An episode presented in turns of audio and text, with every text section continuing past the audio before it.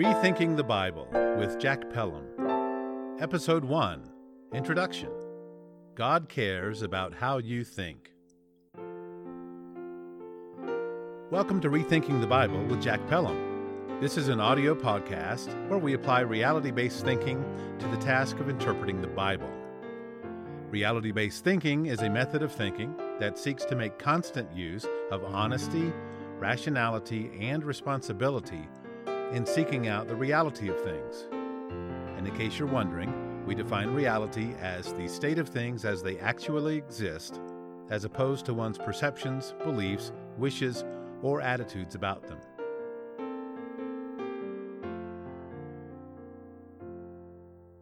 Thanks so much for listening to this introductory episode. I'm your host, Jack Pelham, and there's a lot to say about why I've started this podcast. But I'm eager to jump right into the Bible study in this first episode because my goal today is to get your attention. So I'll just give you this one liner about the why of today's study, and then I'll jump right in. Christians disagree considerably over how the human mind is to be used, over whether thinking is a good thing or a bad thing to do.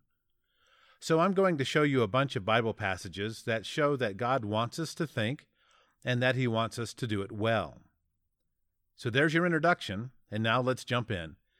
I've selected several short passages of Scripture that I think are good evidence about what God thinks about how we humans, and particularly we believers, should be thinking. As we read, I hope you'll use the opportunity to consider your own thought life and to compare it to what the Scriptures say. We'll start with this one liner from Haggai 1, verse 7. This is what the Lord Almighty says Give careful thought to your ways. I love this one liner as a brief snapshot of part of what God is like. I hear lots of talk today from Christians who believe that thinking is some sort of unspiritual activity. They like to talk about it being carnal or counterproductive in some way. They'll talk about overthinking, and they'll frequently tell thinkers things like, you think too much. But I think that God's example here is contrary to all of that. If we ponder it, you can infer some very useful information about God from this short quotation here. God's temple in Jerusalem had been previously destroyed, and later the people were living in nice houses while the temple was still in ruins. He tells them this isn't right and advises them to think about it carefully, about how their priorities were off. I doubt God would say this if he didn't think it was proper for humans to think about themselves. No, he's asking them to turn on the quality control center in their minds, if you will, and that's what some cognitive scientists would call the reflective mind, and to reassess how they've been living. And I think that you'll see that the promotion of this sort of self assessment is a continuing theme throughout the Bible. So, moving on in this whirlwind study, let's look at Isaiah 118 for another one liner. Remember, the goal today isn't to do an exhaustive study on the topic, but to show you enough evidence to suggest that God really does want us thinking and thinking well. So here's Isaiah 118. Come now and let us reason together, says the Lord. I love this passage for several reasons. In another place in the same book, in Isaiah 55 9, God says, For as the heavens are higher than the earth, so are my ways higher than your ways, and my thoughts than your thoughts. And surely God's mental capabilities far exceed our own.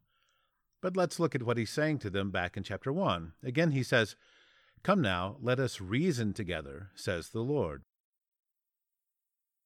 This is not a God who thought that humans were wasting their time to try to use their minds. Even though his mind is greater, he wants them to use their minds. And it's not just to say they did. No, he seems to be aimed at getting them to settle on the right conclusion. Indeed, look how the NIV puts it. Isaiah 118 Come now, let us settle the matter, says the Lord. Interestingly, and in case you're wondering what the discussion was about in this passage, God was trying to get their attention about their behavior. He was reminding them of his long standing promise that if they continue to sin against him, they'll be condemned, but that if they repent, that is, if they change their minds about how to run their lives, they will be blessed. And while there had been some notably faithful Israelites among them over the centuries, most of the Israelites had long resisted thinking this through to its reasonable ends. So here he calls them to, quote, settle the matter, quote, rightly, rather than to keep leaving it up in the air, as if God's predictions to them about what would eventually become of them may or may not have been true. They were supposed to think it through and draw some correct conclusions about how they were to live. Again, it just doesn't seem that God wants humans to be mindless and careless, but thoughtful and careful and reasonable. He's trying to get them to break their habitual assumptions and to do some new thinking, some deliberate thinking. He doesn't say, Come, let us assume together, but let us reason together. And reasoning takes a lot more mental energy and effort than assuming does. And he doesn't say, Come, let us default to tradition together. No, he wants them actively engaged in thinking for themselves. He doesn't even say, Come, let us recite something together. No, again, he wants them actively thinking. And I don't think he was just talking to the leaders. I think he wanted all people to be thinkers in this matter. Now I want to jump ahead to the New Testament and show you a similar passage, but this time the speaker is Jesus. This is in John 7:24. Stop judging by mere appearances, but instead judge correctly. Having read many books in cognitive science, this one really gets my attention because Jesus is addressing a very specific cognitive error with the Pharisees. That is, he's not only disagreeing with some conclusion they've drawn, but is counseling them about their way of thinking, their methods of processing information and of drawing conclusions. And that's very interesting to me. They were already using their minds to make a judgment in a matter regarding whether he should have healed somebody on the Sabbath or not, but they were using the wrong method for making that judgment. They had judged him as being guilty of sin, not because the healing itself was a bad thing, but because it went against their tradition, so they said, to do this on the Sabbath. It seems from the story that they were simply looking for a reason to find fault with Jesus, and they found something they could pretend was a fault. But it wasn't a correct judgment, was it?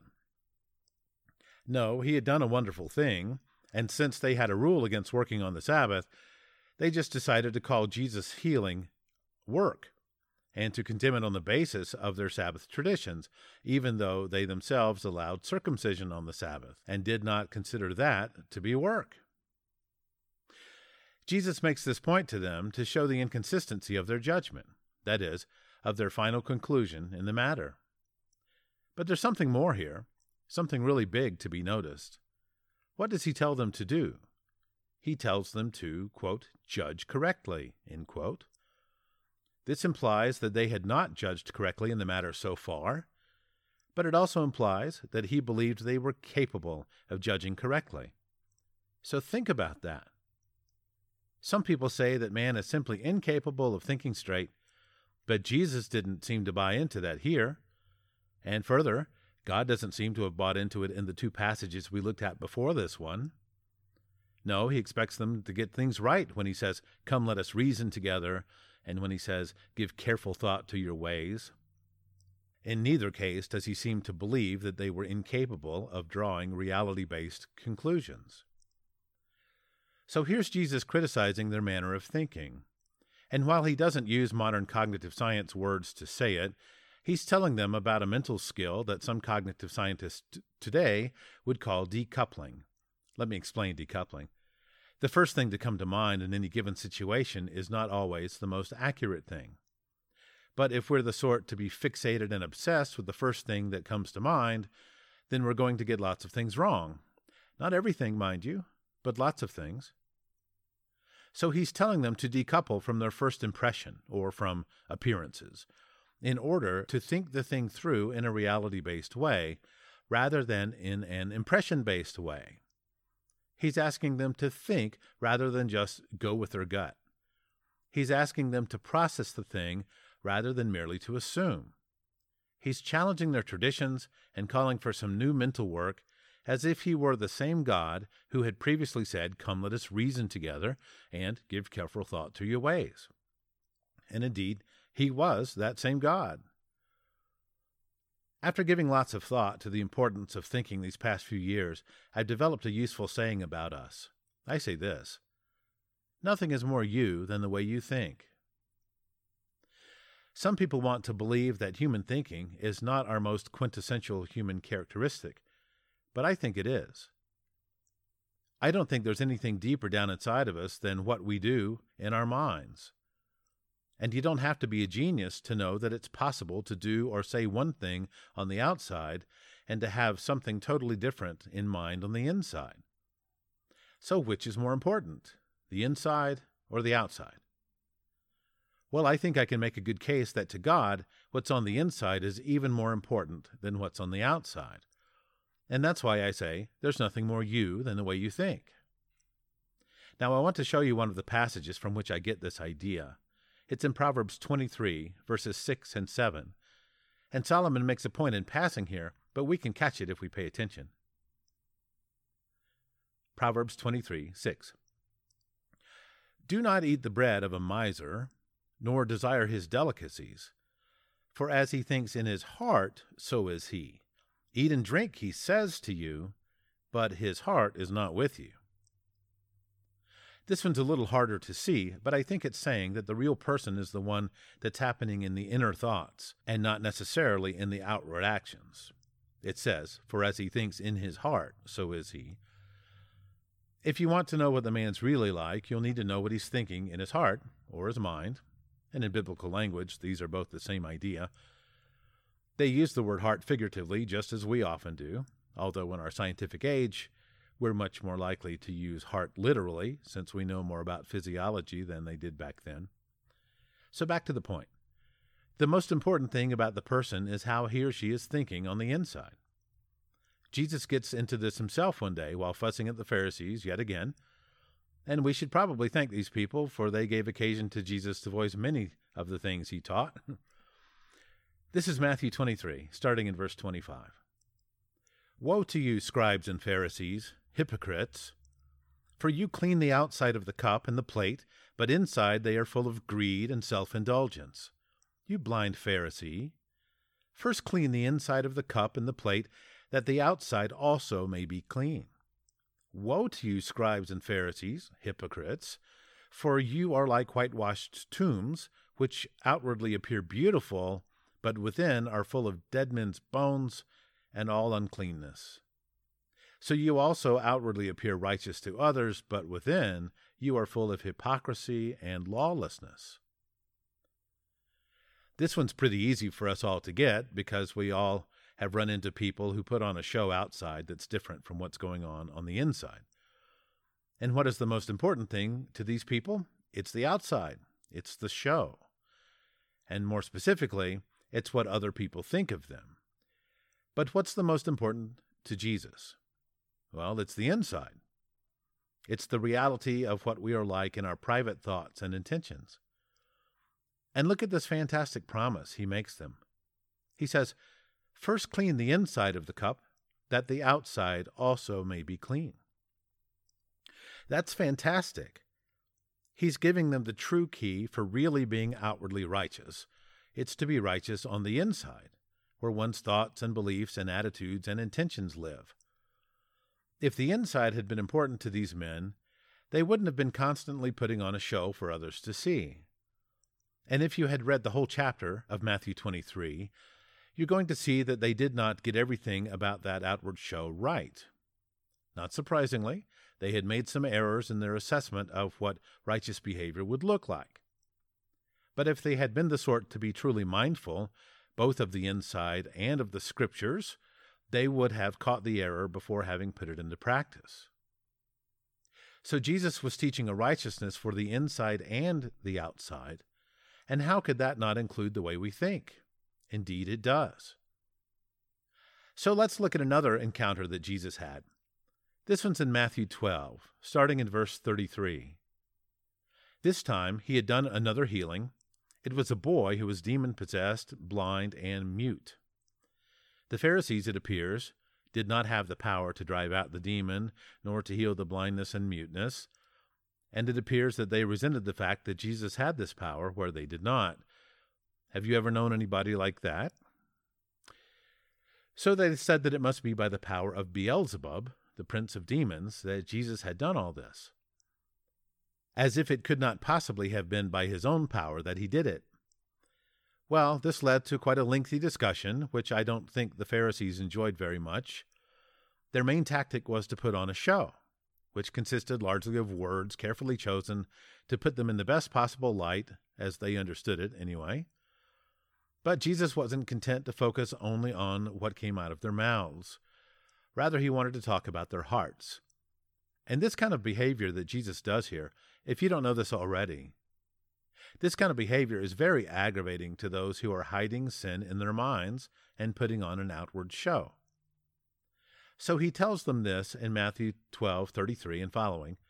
And he's using some parabolic language here, so we have to work a little bit at understanding him well, but it's not that hard. He says, Either make the tree good and its fruit good, or else make the tree bad and its fruit bad, for a tree is known by its fruit brood of vipers, how can you, being evil, speak good things?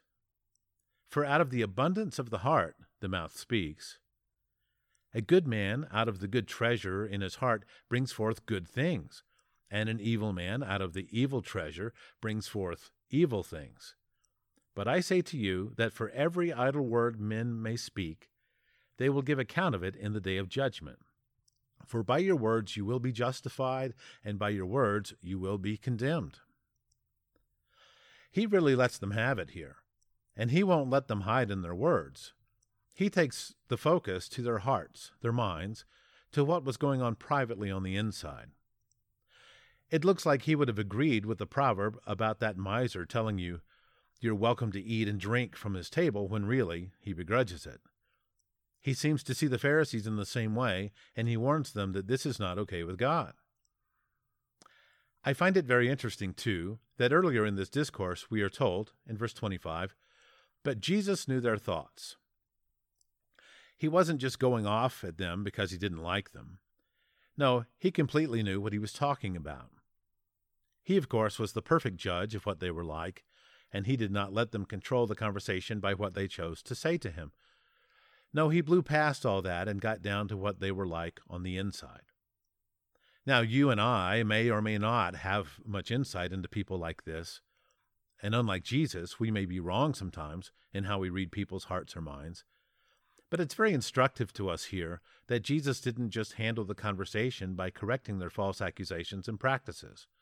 Rather, he wanted to talk about what was going on inside of them. In fact, he tells them that this is how their inner qualities are judged by what happens on the outside. He says it this way a tree is known by its fruit. And they probably would have liked that saying because they thought they were putting out good fruit. But they were making some errors of judgment in that regard, doing some things, not everything, mind you, but doing some things bad, and mistaking them for being good. So we have to be a little careful how we interpret all this, if we're not careful, we might think that Jesus here is saying that the outside is more important than the inside because he talks about the tree and its fruit, and we can all see the fruit hanging on the outside of the tree. But he's telling them that their fruit is in fact not good, like it would be if they were righteous on the inside. Was some of what they did good? Sure, but not all of it. And he doesn't seem to have made a habit of rebuking these people for what they got right. Rather, it was for what they got wrong, what they let slide, what they neglected to correct in themselves. So he's talking about their overall fruit here, the whole set of their outward deeds and sayings. And he's telling them that if righteousness were their true inward ambition, if that were their true disposition in their hearts and minds, that they'd only be putting out good fruit.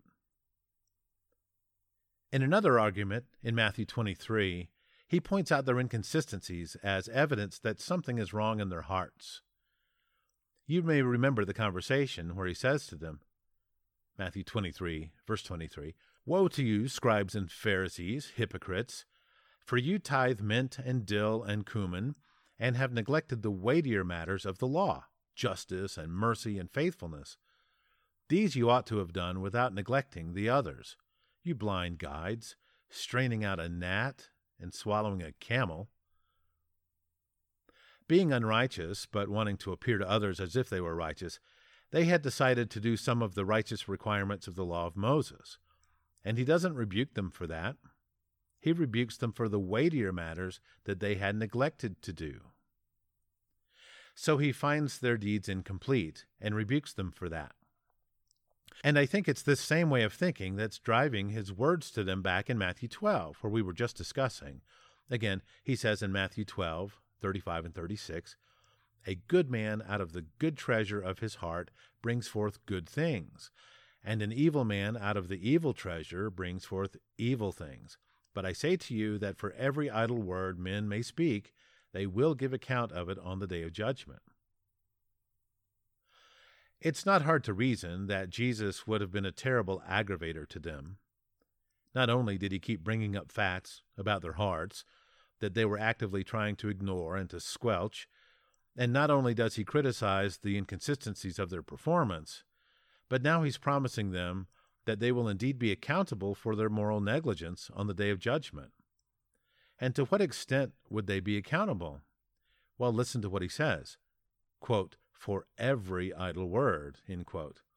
Not just some of them, not just the most idle word. No, he says for every idle word. No wonder these guys wanted him dead. They were heavily invested in protecting evil in their thoughts, while he was heavily invested in exposing that evil so that they might repent of it. In the conversation we read just before this one, back in Matthew 23, he told them the way out. He had said, First clean the inside of the cup and the plate, that the outside also may be clean.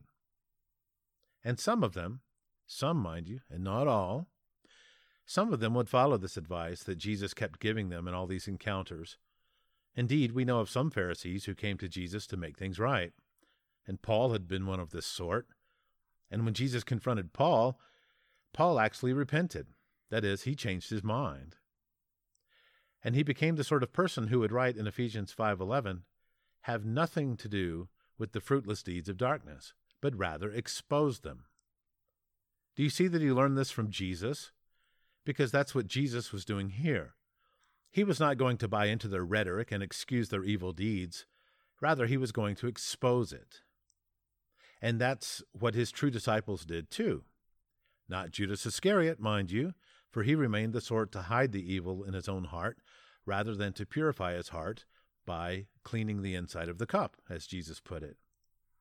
And we could examine cases like this all day long, and with great effect, for these are the same life choices that face us today about how we shall manage what goes on in our minds, about whether we will want to be righteous inside or not, and about whether we will respect Jesus' righteousness and want to emulate it ourselves, or whether we'll just pay lip service to him while secretly not wanting to be like him ourselves. Well, that was the battle in the first century, too. And there's a lot of talk in the New Testament about what goes on inside of people. I want to share some short passages to highlight the fact that just like in the Old Testament passages we read, the people in the New Testament were supposed to give careful thought to their ways too. Consider these three one liners 1 Corinthians 11 28. Let a man examine himself. 2 Corinthians 13 5. Test yourselves to see if you are in the faith. Examine yourselves. And 1 Corinthians eleven thirty one. But if we were more discerning with regard to ourselves, we would not come under such judgment. These may be surprising or even unsettling to some who've not thought about it yet. These passages seem to show a pattern by which we can see that the Christians were expected to keep a regular watch on themselves. Also, we may infer that Paul, who wrote all three of these, also believed, like God and Jesus, that people were capable of rendering an accurate judgment, even of themselves. Otherwise, it would have been torturous to tell them to do it. No, they were capable of discerning how they were doing as followers of Jesus. In fact, one measure of doing well that Jesus and his apostles were teaching seems to have included this very habit of self inspection.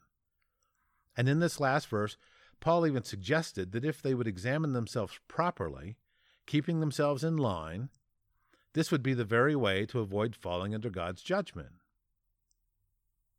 And all of that paints quite a different picture than do those who would have us believe that God really doesn't want us using our minds or doesn't want us paying much attention to ourselves. I remember being in a highly evangelistic church that would constantly chide its members about how much time they spent in self inspection because the leadership thought that the evangelizing was more important. They would accuse them of, quote, navel gazing, end quote. But that was a big mistake to teach that the evangelistic things were more important than the actual qualities of one's own heart before God. They should have taught the members to do both rather than to criticize the one in deference to the other.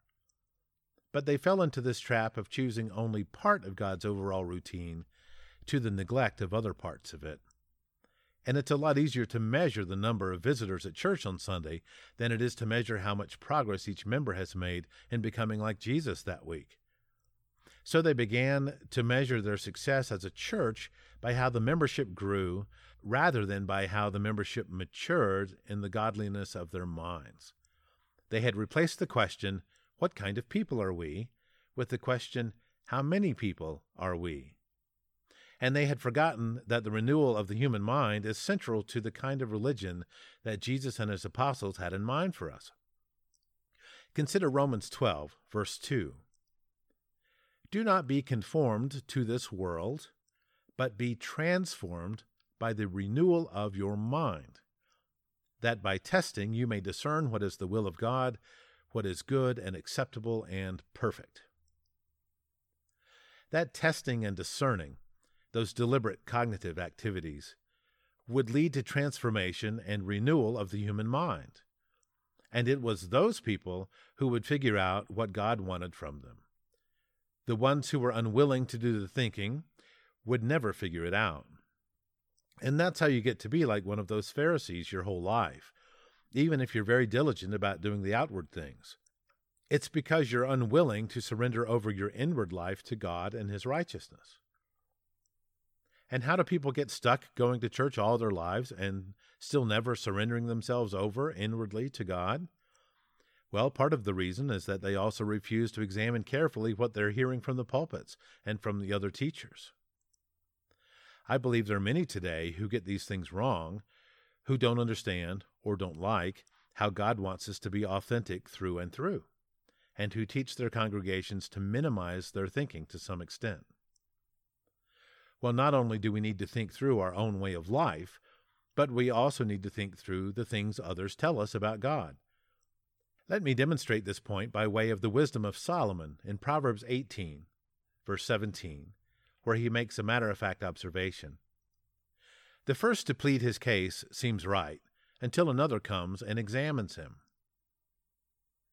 This seems to be put forth in the language of the court, and the point seems to be that you don't necessarily have the right picture just from hearing whatever somebody puts forward. Rather, it should be tested by examination if you want to be sure it's true. And while this may have been court language, this is certainly true as well for what comes out of the pulpits today, and from Facebook posts, and from water cooler conversations at work. Sometimes you'll hear some great things that are 100% accurate, but that's only sometimes. Other times, the things people tell us aren't so accurate. And if you will examine it thoroughly, you'll see that it's not all as true and accurate as it might seem at first blush. You'll see that Jesus was right when he told them to stop judging by mere appearances and to make a right judgment. So again, it seems that God wants us to examine things within and without. And I think that the Bible is filled with evidence that there is indeed some objective manner of thinking and examining and judging that God has in mind. Again and again, he calls for good judgment, even in the cases where so many cynics today would like to think it's impossible. Here's another passage showing what they were taught about sizing themselves up accurately. It's Romans 12, verse 3, which continues just after the verse we were reading earlier about being transformed by the renewing of the mind. Romans 12, 3. Do not think of yourself more highly than you ought, but rather think of yourself with sober judgment. Isn't it obvious by now that not only does God want people to use their minds to examine things, but that He wants it done well? Here he calls for sober judgment and self examination, and he specifically calls out one of the most common thinking errors the overestimation of one's own knowledge, skills, abilities, or attainments. He says, Do not think of yourself more highly than you ought. Well, what's the ought here? That is, how highly ought these people to have been thinking about themselves? We don't have time to get into similar passages in this episode, so I'll just give you this suggestion for your consideration. I think that the proper view of themselves was to be a reality based view. It was to be a view that reflected how they actually were, as opposed to how they might wish themselves to be. You know, in my conversations with people, cognitive bias comes up a lot. Now, a cognitive bias is a mental shortcut, a way to avoid actual situation specific thinking. Instead, the one having this bias just runs a mini program in the mind and they have conditioned themselves to run this mini program of thinking whenever some certain topic or situation or memory or mood triggers it. An obvious example is the bias all Italians are thieves. This bias is simply false, of course, because it's an absolute statement about Italians stating that every one of them is a thief. Now, it's true that some Italians are thieves, but it is false that all Italians are thieves. Imagine, though, that Billy was robbed by an Italian once, and that it happened a year later that he was robbed by another Italian. And how does Billy sum this up in his mind? Does he say, I was robbed by Italians twice? No. He decides to take the cognitive miser, moral miser, lazy way, and he tells the story to himself like this All Italians are thieves. This is an irresponsible overgeneralization, of course, but Billy doesn't care. He's happy to take this view, even of innocent Italians who are not, in fact, thieves. He is morally and mentally sloppy, and this is mismanagement of the mind. But Billy's moral standard is low enough that he doesn't care if he has got this wrong. And we can easily recognize this cheating when we examine how Billy does it. And if you happen to be an Italian, you can probably see it even faster than those of us who are not. Yes, it's pretty easy to see the cheat when Billy does it, but do we see this kind of cheat when we do it ourselves? Well, God and Jesus and the apostles and prophets were calling for people to voluntarily turn themselves in, to do the work themselves of analyzing their own minds and keeping themselves accountable. And this is extraordinary, for a lot of people cheat when it comes to sizing up their own characters and their own ways of life. Rather than to take a sober view of themselves, they take an irrational and dishonest view, minimizing their own faults and maximizing their virtues. Or some of them, maximizing their own faults and minimizing their virtues. Either way, it's cheating and it's not reality based. Not everybody does this, mind you, because some people are honest in this. But many do cheat in this and those are the sorts of people who are just going to dismiss these next two directives about how God told them to purify their own minds and to become mature in their thinking. We'll look first at James 4, verse 8. Purify your hearts, you double minded. Right off the bat, we can infer that James, too, along with God and Jesus and Paul and Solomon, believed that people had control over what goes on in their hearts and minds. More specifically, here, we see that James thought it possible for a person to purify his own mind, which simply means to remove the impurities from it, or as Jesus had put it, to wash the inside of the cup. And he uses a fascinating term here that excites the cognitive science student in me. The term double minded is used three times in the Bible. You can tell by the context in each case that the writers who used the term didn't think that double mindedness is a good thing. The term itself conjures up a picture of having two competing minds or more specifically, of having two competing beliefs operating in the mind at one time. Hence, the double in double minded. That is, they are of this mind and that mind both at the same time regarding the same subject. Cognitive scientists today would call this cognitive dissonance. And if you think about that term, cognitive dissonance, and if you know much about music, it might well bring to mind the idea of playing two notes on the piano at once, where they are immediately next to one another, just a half step apart. In music, It's almost universal that people will tell you this is an ugly sound and that the notes clash. When it comes to thinking, though, I find it amazing how many people are operating some level of cognitive dissonance or double mindedness and don't seem to be bothered by it very much. They don't seem to think it's ugly, like the music, or that their competing ideas are indeed clashing with one another. And how do you get to a place where you can have competing inner thoughts and yet not be aware of it? Well, you just shut down your mind. That's how. You just quit thinking. Don't use it. Find something else to do. Keep repeating your biases to yourself. Quit reflecting. So let's take a moment to look at what happens when we don't fully process things in the reflective mind. Let me demonstrate that in logic it's possible for two thoughts or beliefs to clash. For example, consider these two thoughts that someone might have about his school principal. Number one, Mr. Smith is a wonderful principal. Number two, Mr. Smith doesn't seem to have any idea what's going on on campus these days. A person might run these two thoughts or beliefs simultaneously in his or her mind, whether he or she realizes or not that the two don't really go together. Suppose that we were to ask this person the following question Would a wonderful principal know what's going on on campus? We'd most likely get a yes, generally speaking, at least if the person we're questioning didn't suspect they were being set up somehow. Suppose then that we were to ask another follow up question Could a principal be wonderful in some ways and yet need improvement in some other ways? Again, we'd probably get a yes in response. But the person in question hasn't gotten this sophisticated in his or her thinking. They're not reflecting enough to make these finer distinctions.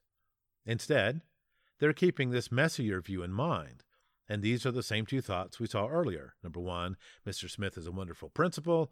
Number two, Mr. Smith doesn't seem to know what's going on on campus these days. The person who will maintain both of these beliefs is at once mismanaging his or her thoughts, perhaps because they're just lazy, or perhaps because they want to avoid the truth that Mr. Smith is not a perfect principal. Either way, it's bad, whether it's a cognitive weakness or a moral one, or both. Good management of our minds, however, is a skill that requires training. And I believe it was expected by God that believers would learn it too. Here's another short passage that I believe backs up this idea. It's 1 Corinthians 14 20. Brothers, do not be children in your thinking. Be infants in evil, but in your thinking, be mature. In this passage, Paul really sets the bar pretty high. He doesn't just say, try to think better, as if he had some relativistic view of it. No, he seems to have had in mind that there was indeed a mature way of thinking, and he chides all of the Corinthians to go after it. He doesn't just say, Well, do your best, or do your personal best. No, he calls them all to that same standard of maturity.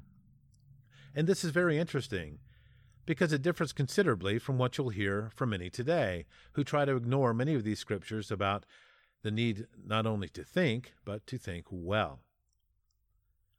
When we were kids and we got in trouble for doing dumb things that our playmates did, we often tried to reason our way out of trouble with the defense that, well, all the other kids were doing it.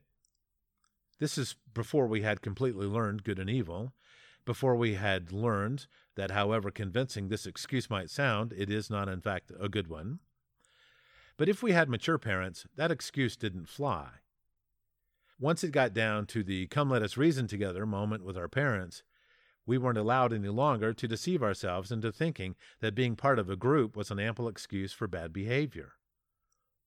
And if we thought it sounded good as it escaped our lips, our parents, hopefully, had the means to convince us otherwise by intervening in our business. They went out of their way not to let us fool ourselves as to right and wrong. And this is a very good thing.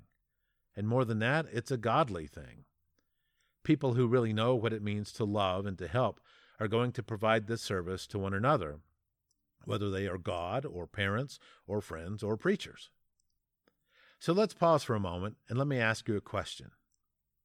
Suppose that when God created humankind, he had in mind that we were supposed to be the sort to give careful thought to our ways, to reason things out, to draw sound conclusions, to see ourselves soberly, to be able to examine carefully what others say, to be able to purify what's in our minds, and to interpret the scriptures accurately, and to be accountable not only for what comes out of our mouths, but for what goes on in the privacy of our minds, to be responsible for ourselves, and to keep pushing on to maturity in how we manage our own hearts and minds.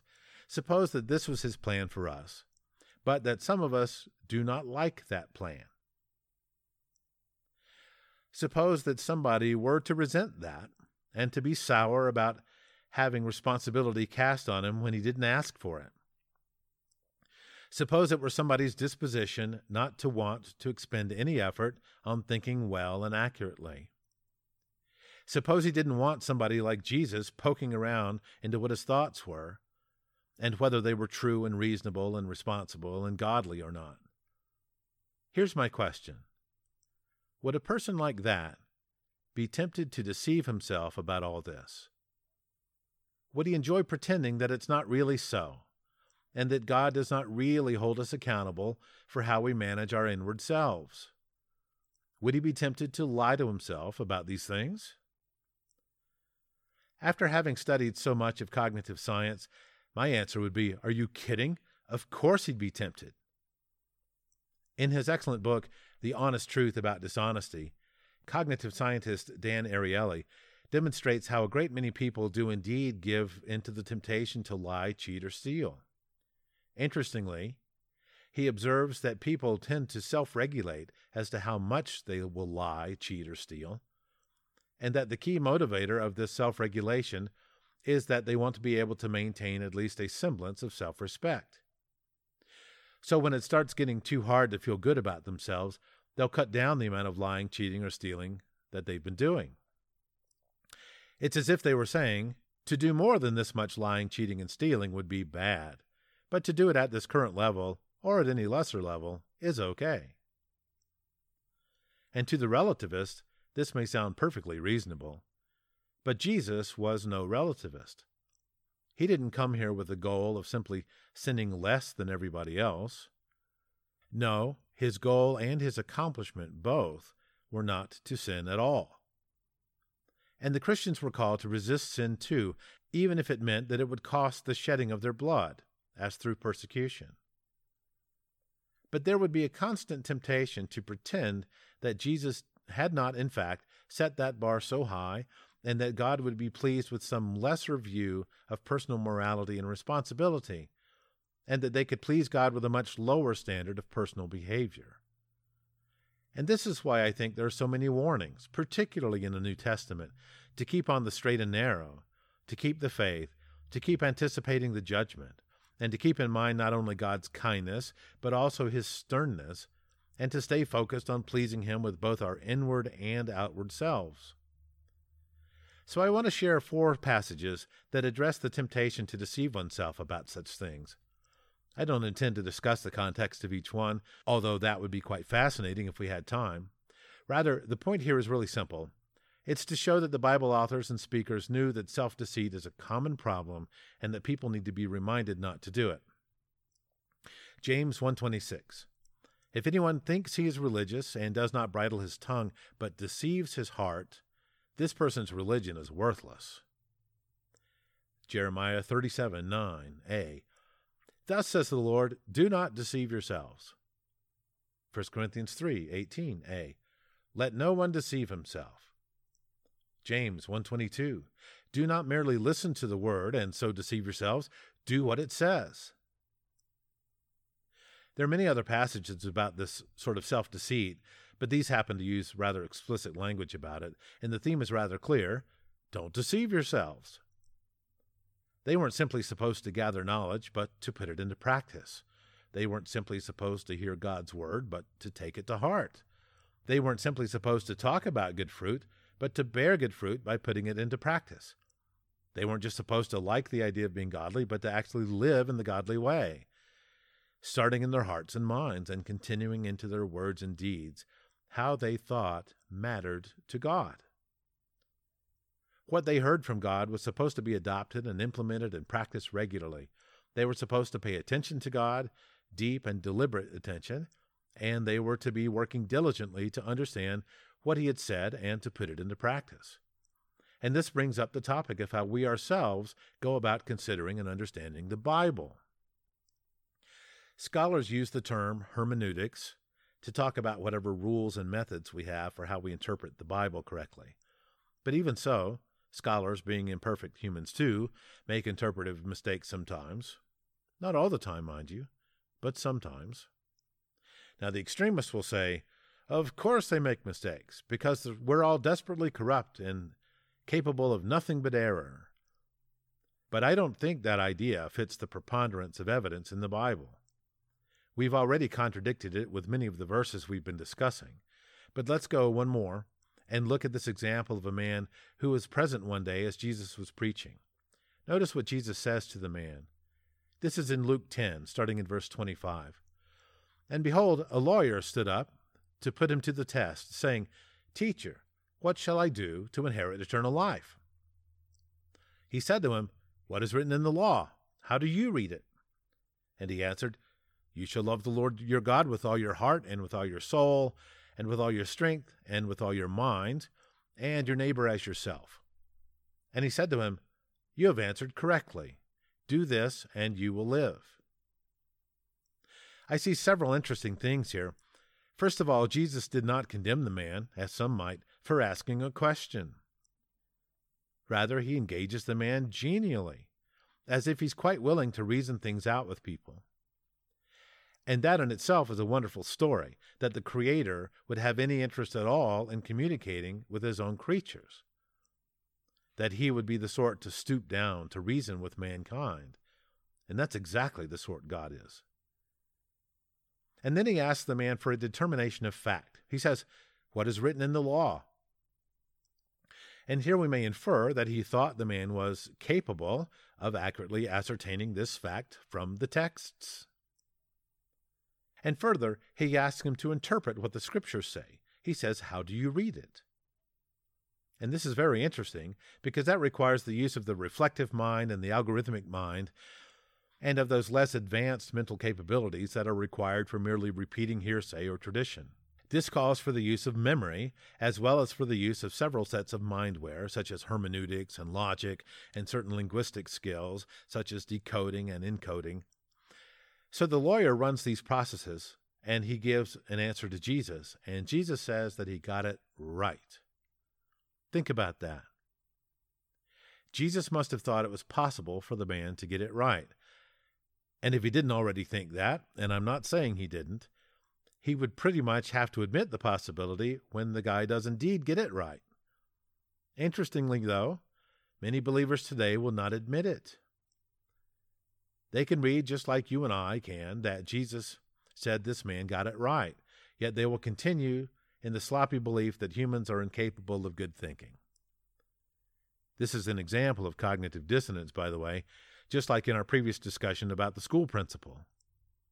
In this case, the competing or conflicting beliefs would go something like this Number one, this guy got it right, and I know this because Jesus said so. Number two, nobody ever gets anything right. A person can believe both of these things at once, whether they realize or not that the two can't both be true. Now, to go back to some of the earlier passages about examining oneself and giving careful thought to things and reasoning things through, let me say this.